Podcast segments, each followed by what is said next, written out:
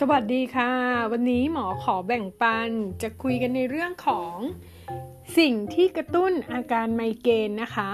วันนี้เราจะเน้นกันพูดถึงอาหารนะคะ จะมี 10 กลุ่มอาหารที่กระตุ้นไมเกรนมีอะไรบ้างนะคะ อันแรกที่ 1 ก็คือผลิตภัณฑ์จากนมนะคะ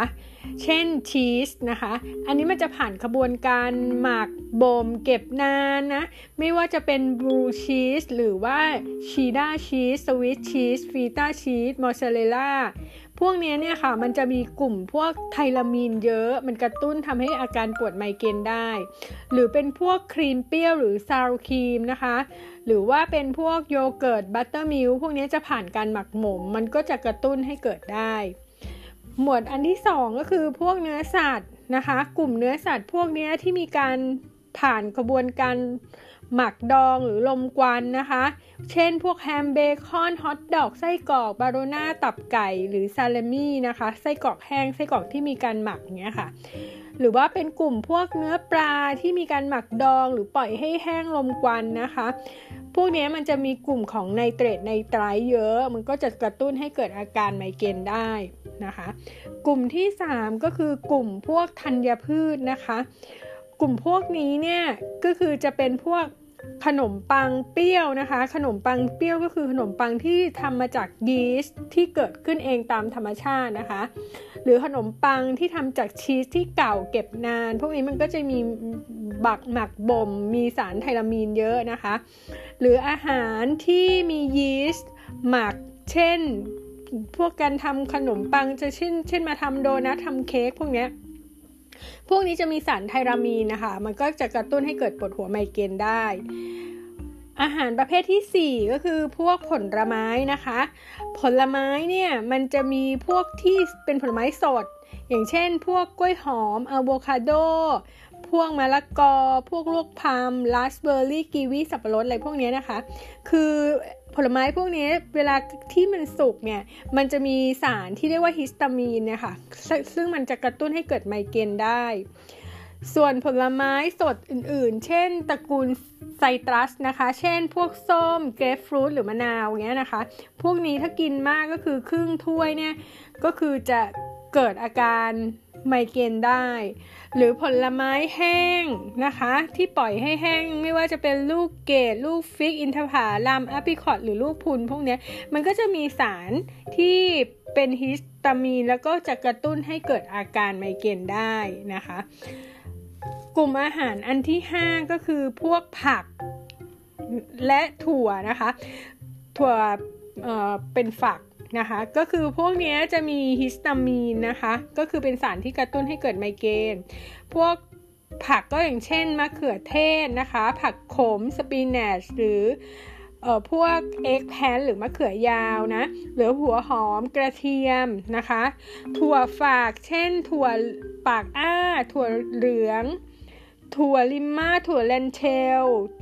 พวกนี้นะคะมันก็จะมีผล กระตุ้นได้ทำให้เกิดไมเกรนหรือแม้กระทั่ง ผลิตภัณฑ์จากพวกถั่วเหลืองนะคะ เช่นมีผ่านกระบวนการหมักนะคะ เช่นเต้าหู้ ขนมพวกเทมเป้ พวกถั่วหมัก พวกซอสถั่วเหลืองอะไรพวกนี้ค่ะ ก็จะกระตุ้นได้นะคะ อาหารประเภทที่ 6 ก็คือ nut หรือถั่วเปลือกแข็งสำหรับคนที่ชอบกินแอลมอนด์อันนี้ก็ต้องเสียใจด้วยนะคะ เพราะว่าแอลมอนด์ถั่วลิสงเม็ดมะม่วงหิมพานต์หรือพวกวอลนัทเหล่านี้ก็จะมีสาร tyramine นะคะ ก็กระตุ้นให้เกิดไมเกรนได้ อาหารประเภทที่ 7 ก็คือช็อกโกแลตนะคะจะมี phenylethylamine นะคะก็จะกระตุ้นให้เกิดอาการได้ อาหารประเภทที่ 8 ก็คือเครื่องดื่มนะคะ โดยเฉพาะพวกไวน์นะคะไวน์แดงจะมีทั้ง histamine และ tyramine นะคะ แล้วก็มีพวกแอลกอฮอล์หรือเหล้านะคะ มีพวกกาแฟที่มีคาเฟอีนมากกว่า 200 มิลลิกรัมนะคะ หรือกรณีที่ ดื่มมานานๆ แล้วหยุดกาแฟกระทันหัน พวกนี้ก็กระตุ้นให้เกิดอาการไมเกรนได้นะคะ หรือว่าชาต่างๆ ก็จะมีสารพวกฮิสตามีนรวมทั้งมีคาเฟอีนนะคะ พวกชาดำชาเขียว ชามาเต้นะคะ พวกนี้ก็จะกระตุ้นให้เกิดอาการได้ค่ะ อาหารประเภทที่ 9 ก็คือเครื่องปรุงรสนะคะ ไม่ว่าจะเป็นผงชูรสซอสถั่วเหลือง ซอสเทริยากิหรือน้ำปลาที่หมักนานๆนะคะ หรือเป็นพวกสารกันบูดสารกันหืน มันจะมีส่วนของสารที่เรียกว่าซัลไฟต์นะคะ ซึ่งมันกระตุ้นให้เกิดอาการไมเกรนได้ หรือเครื่องปรุงรสที่เป็นน้ำตาลเทียม เช่นแอสพาร์แตมก็จะกระตุ้นให้เกิดอาการได้นะคะ อาหารประเภทที่ 10 ก็คือพวกของหมักดองทั้งหลายนะคะ ไม่ว่าจะใช้ผักมาดอง กิมจิกระหล่ำปีดอง พวกนี้ก็กระตุ้นนะคะ หรือหมักดองที่มีมียีสต์นะคะ หรือว่าพวกโยเกิร์ตพวกนมเปรี้ยวเคเฟอร์หรือว่าพวกที่เป็นน้ำส้มสายชูนะคะ หรือคอมบูชานะคะ พวกชาหมักอะไรพวกนี้ก็จะกระตุ้นให้เกิดอาการได้ จะเห็นว่ามันมีอาหาร มากมายหลากหลายนะคะ เพราะฉะนั้นเวลาเราเลือกทานเราก็ควรจะเลือกทานอะไรที่มันไม่ได้หมักดอง เลือกทานที่มันค่อนข้างสดนะคะ แต่อาหารสดบางอย่าง อย่างเช่น ผักผลไม้บางอย่าง เราก็ต้องหลีกเลี่ยงด้วยดังที่กล่าวไปแล้วนะคะ นอกจากกลุ่มของอาหาร สิ่งที่กระตุ้นอื่นๆ ก็ยังมีเช่น พวกฮอร์โมนก็คือช่วงที่มีประจำเดือน บางคนก็จะเป็นไมเกรนขึ้นมาได้ หรือช่วงที่ตกไข่หรือว่าได้รับฮอร์โมนจากเช่นจากยาคุมนะคะ มันมีโปรฮอร์โมนที่ชื่อว่าโปรเจสเตอโรนเนี่ยค่ะ จะกระตุ้นให้เกิดอาการได้หรือปัจจัยทางกายภาพนะคะ ไม่ว่าจะแสงจ้าเกินไปหรือว่าแสงกระพริบ เกินไปหรือว่ามีกลิ่นไม่ดีเสียงดังมากไป พวกนี้ก็กระตุ้นให้เกิดไมเกรนได้นะคะ